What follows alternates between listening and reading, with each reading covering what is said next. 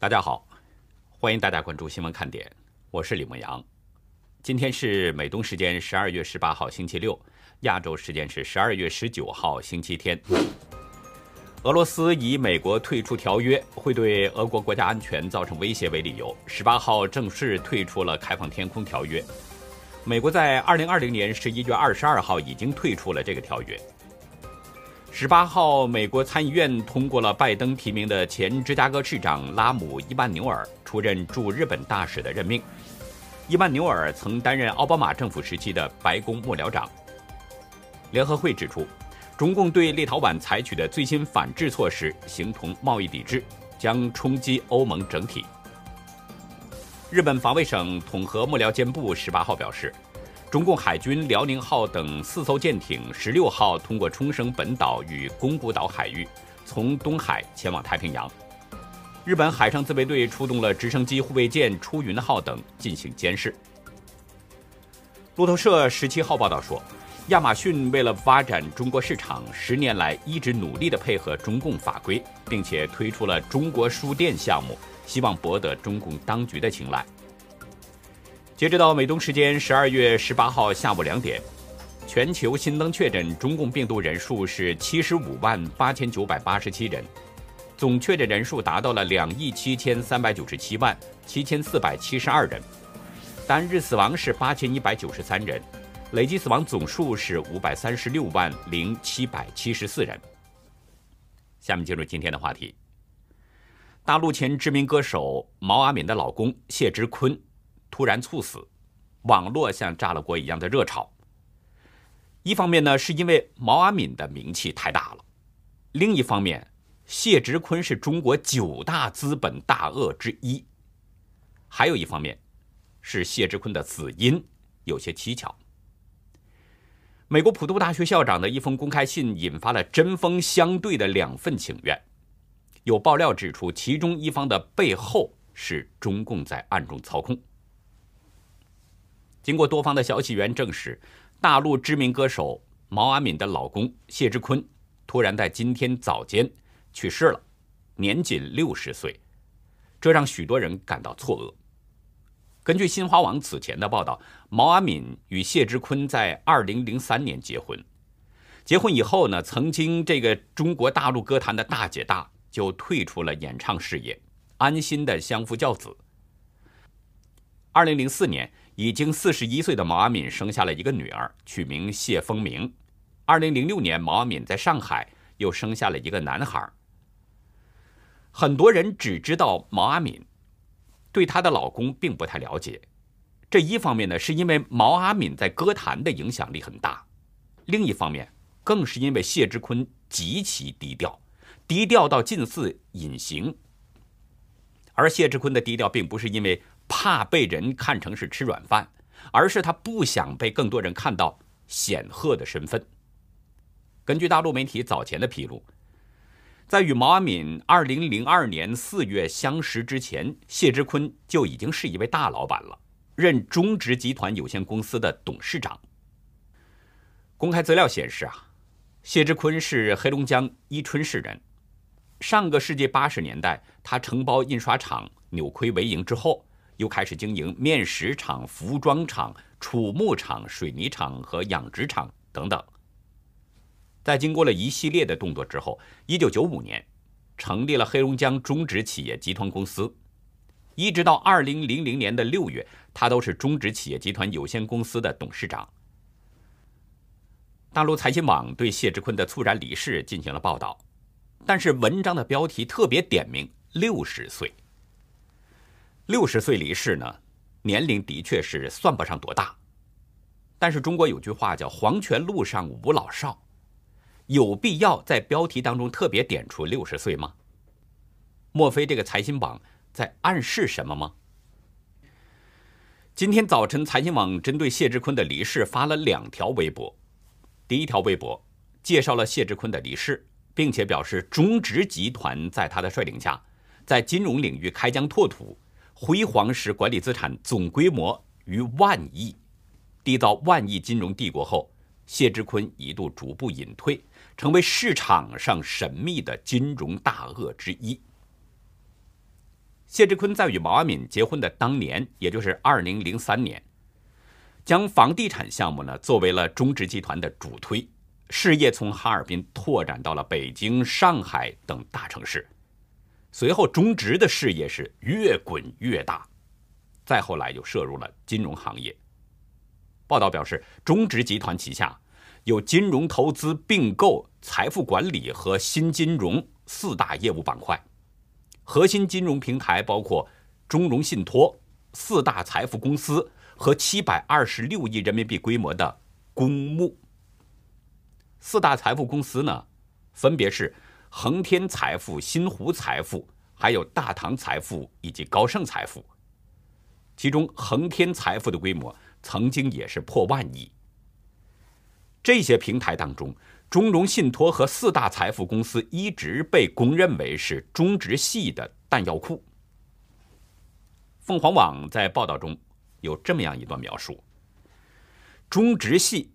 一个外界只能模糊的用万亿级来形容的神秘金融帝国，谢植坤，一位前行幕后、时不时让资本市场躁动的资本大鳄。截止到最新，中植系控制的 A 股上市公司已经有八家，参股的公司不计其数。胡润百富榜官网显示，谢植坤今年的身价是二百六十亿。位列第二百四十一位，他还是北京大学、复旦大学和南开大学的校董。在当今的中国，我们知道资本派系是共分为九大系，中植系就是其中之一。也就是说，谢志坤是名副其实的金融大鳄。二零一六年，恒大集团收购万科，其中九十一点一亿元的人民币是来自中植系。中融信托成立的信托计划，当时中融信托澄清表示呢，资金对于恒大有特定用途，没有参与万科股权投资。但是市场推测，中植系是中国恒大金主朋友圈之一。财经网表示，在缔造了兆元金融帝国之后，谢志坤一度隐退，但是二零一九年前后。谢志坤再度走到了前台，原因是中植系常年的资本市场空手套白狼，风险逐渐暴露，他来引领中植系化解风险。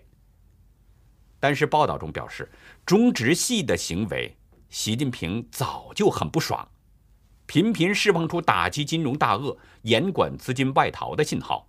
除了肖建华的明天系之外，也包括谢志坤的中植系。有了这样的大背景，人们自然会对谢志坤的猝死议论纷纷。我注意到网络上出现了一种说法，认为谢志坤的突然离世是被刺死。这种说法我们没有办法证实，但是中共政治体制下什么样的情况都有可能发生。有一个有意思的情况，关于谢志坤的死亡时间，现在出现了不同的说法。财经网的第二条微博这么表示：一位接近谢家的知情人说，谢志坤有心脏病史，早上做普拉提时突发不适，送医院抢救失败，大面积心肌梗死。中共媒体观察者网报道说呢，谢志坤是今天，也就是十八号上午九点四十分，在北京突然离世。但是另一位消息人士表示，谢志坤突然离世是因为昨天就是十七号的晚上突然出现心脏病。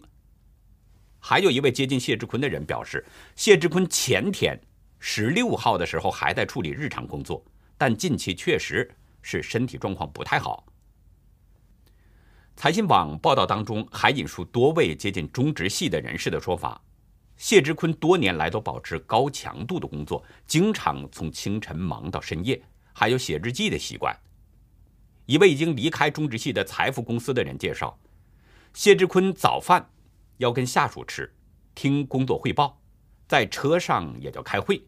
老板很不容易，一直都非常勤奋。中共统治下，诡异的事情太多了。谢志坤是自然死亡还是？被刺死，外界恐怕很难得知真相。印第安纳州的普渡大学身处美国的腹地，这两天却突然变成了一个角力场。围绕着普渡大学校长米奇·丹尼尔斯的公开信，美国请愿网站上出现了两份针锋相对的公开联署，联署，而且出现了严重倾斜。在今天早晨，也就是美东时间早晨七点的时候。两者联署的人数相差是九千五百八十五人。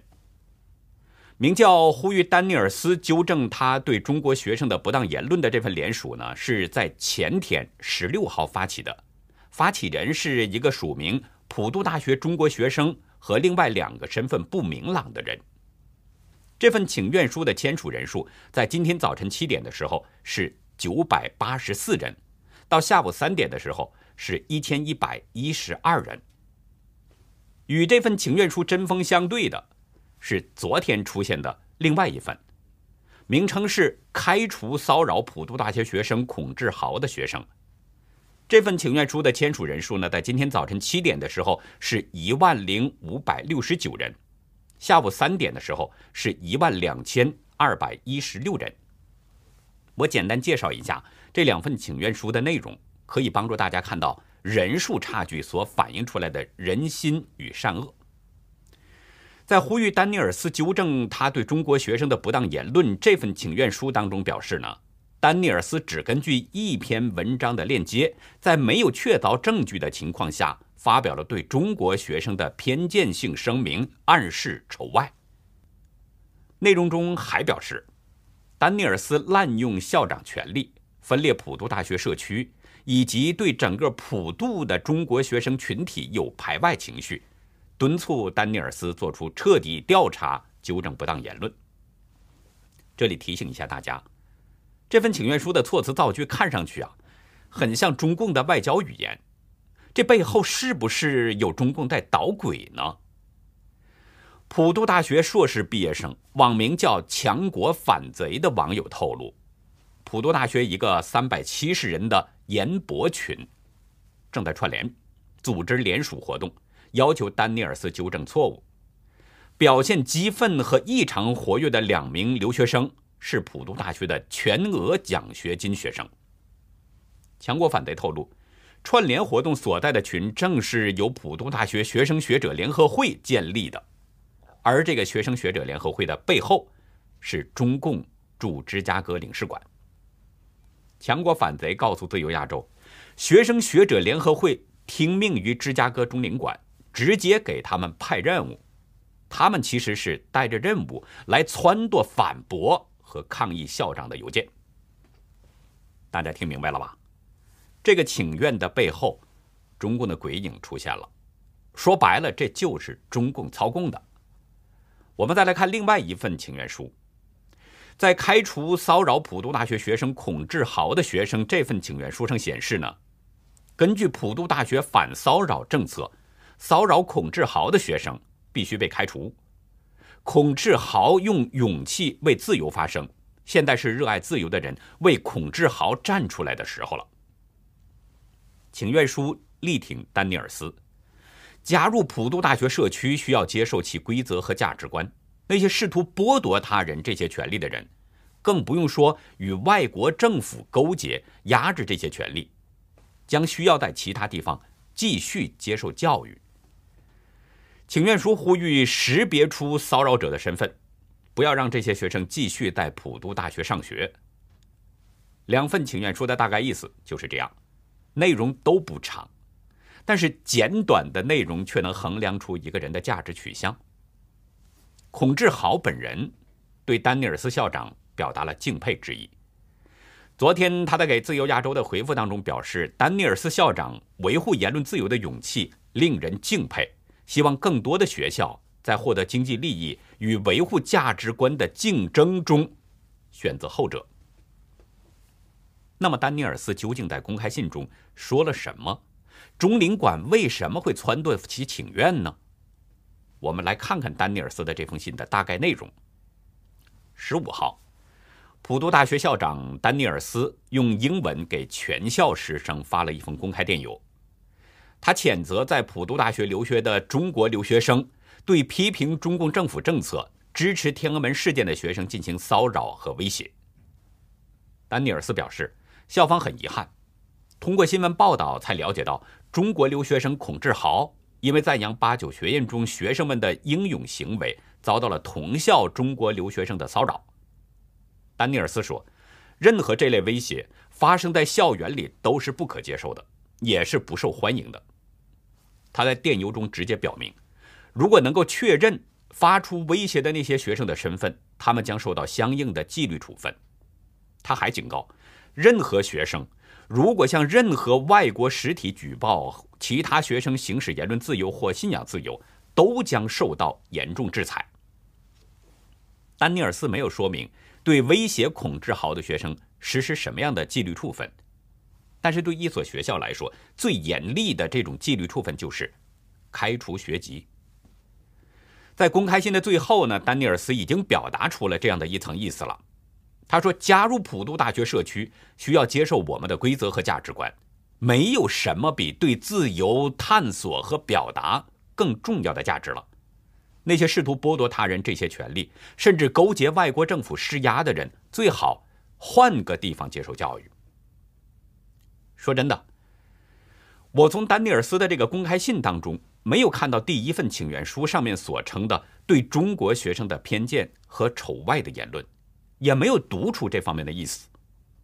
他说的是呢，任何国家学生触犯了校规都将受到纪律处分，并没有单指中国，只不过是有中国学生骚扰威胁了孔志豪，所以他才提到中国学生。这里哪有什么偏见和丑外啊？恰恰是中共非要生搬硬套，给丹尼尔斯扣上了这个偏见和丑外的大帽子。丹尼尔斯说，加入普渡大学就得接受普渡大学的规则和价值观，这也没有什么不对。中国有句话叫“国有国法，家有家规”，进入任何一个国家都得遵守这个国家的法律，如果不遵守的话，可能就会被制裁。而普渡大学认为，自由探索和表达都是重要的价值观，这不是现在才有。那么你到这所学校上学，你当然就得接受他的价值观。如果不认同的话，干嘛还要到那里上学呢？你如果破坏校规的话，那不应该被处分吗？所以很显然，丹尼尔斯没有不当言论，也没有什么可纠正的。我倒觉得这个丹尼尔斯呢，挺有正气的。他说出了一位校长应该说的话，这根本就不是什么偏见，更谈不上什么种族仇视。至于那个请愿书说丹尼尔斯没有确凿证据，仅仅呢就是根据一篇文章的链接，然后发表偏见和丑外这样的言论，是不是这样呢？我找到了这篇文章的原文，网址也放在了文字稿当中。这是美国新闻调查机构 ProPublica 在十一月三十号发表的一篇深度调查，其中谈到了普渡大学读研究生的孔志豪的故事。在普渡大学攻读土木工程博士学位的孔志豪，早前呢在推特上他自称是反贼。去年五月三十一号，他和多位留学生联合发布了一份公开信，并且组织联署行动。公开信批评中共用谎言和封锁信息的方式给民众洗脑，野蛮剥夺民众的自由，认为中共应该对这场大瘟疫负责。信中还向六四事件中的死难者表示致敬，呼吁年轻的一代应该继承六四的精神，拒绝承认中国共产党的政权合法性，拒绝与虎谋皮。另外，在信中也表达了对香港、对台湾问题上的看法。他支持香港人的民主抗争运动，认为台湾是主权国家等等。这份联署信在网上发布不久，中共国安人员就几次找到孔志豪在中国的父母，要求他们阻止孔志豪的活动。他的父母在电话中哭着要求孔志豪必须停下来，否则他们都有麻烦。担忧家人的安全。孔志豪是被迫取消了在纪念六四活动上的演讲的计划。同时呢，在普渡大学的一些中国留学生就开始跟踪孔志豪了，指控他是美国中情局间谍，并且威胁向中共的大使馆和国安局举报。前面提到的强国反贼表示，在美国大学读书的中国学生，一旦公开发表反共的东西，很快就会受到线上线下的骚扰，会被人肉出信息来。在中国的家长就会被中共警察警告。强国反贼认为，美国应该通过立法约束这些小粉红为中共服务的行为。正在美国水流城大学就读的刘天宇也提到了这个现象。他对自由亚洲说：“中国学生只要有不同观点，就会受到小粉红狂热的攻击，已经成了普遍现象。”刘天宇指出，中国学生之所以在海外这么活跃，很大程度上是有中共的学生学者联合会在撑腰，这是一种有组织的霸凌。中共驻美大使馆、领事馆。在学生会的身后，中共为他们提供资金，他们配合中共政策对意见者的政治迫害。刘天宇也曾经遭遇过孔志豪这样的情况。二零一九年呢，刘天宇在微信的朋友圈转发支持香港民主运动的图片，之后收到了上百条辱骂信息，甚至还有死亡威胁。他当时和警方、学校历史系。以及学生行为及倡导处这些领导老师们进行沟通，但是学校高层领导、校长好像并没有关注，所以刘天宇认为丹尼尔斯发出这个声明是一个比较好的开始，这样的表态是正本清源。但是刘天宇呢更关注后续的处理，他希望普渡大学把实质性处分和安全保障措施落实。他指出，在政府层面和学校层面，针对这种暴力或煽动暴力的行为，应该专门立法，保护持有不同观点的学生。他说：“如果你跟中共政府有千丝万缕的联系，美国政府就应该对你的财政进行控制，甚至解散这个机构。如果外国使领馆超越外交职能，在美国就应该被质疑和审查。”美国劳伦斯伯克利实验室博士后威德尔也对自由亚洲表示，丹尼尔斯的公开信给众多美国大学做出了非常好的表率。无论你来自哪个国家，都应该遵守文明社会的价值观和准则，而不是做集权政府的帮凶。否则，一个文明自由的国家和社会并不适合你。说白了呢，这些人呐。他们都是在呼吁普渡大学，甚至是美国拿出实际行动，不要对威胁异议者、干预学术自由的行为进行纵容，更不应该向中共妥协，应该是就对这件事件进行惩戒，以儆效尤。这件事还在持续发酵当中，后面如何发展呢？我们还需要继续观察。这件事儿从目前的影响来看，已经是超越了普渡大学的范围了。它涉及到了中共对美国的渗透、打压以及长臂管辖的问题，涉及到两种价值观、两种意识形态对立的问题。我们需要关注一下普渡大学下一步会怎么做。想调查出谁威胁了孔志豪，这是比较容易的事儿。那么普渡大学会不会采取切实的处罚行动呢？美国其他的大学和机构会不会采取跟进措施呢？另外。中共会不会进行反扑？又如何进行反扑？以及中共的反扑会不会加剧美中紧张关系呢？这些都需要我们持续关注。一九二六年，徐志摩和陆小曼各自抛弃了自己的配偶，举行了婚礼。作为证婚人，梁启超在婚礼上发表了令新人羞愧难当，也让宾客大惊失色的证婚词，可谓是古今中外闻所未闻。梁启超究竟说了些什么呢？在今天的历史看点，我们来重温一下梁启超的证婚词。欢迎大家到优乐客会员区了解更多。我们的会员网站网址是 http: 冒号双斜线牧羊 show 点 com，还有一个是 http: 冒号双斜线 ulucky 点 biz。那好，以上就是今天节目的内容了。如果您喜欢新闻看点呢，请别忘记点赞订阅。也希望您在视频下方给我们留言进行互动，更希望您能够帮我们把这个频道转发出去，让更多有缘人接触到我们。感谢您的帮助，也感谢您的收看，再会。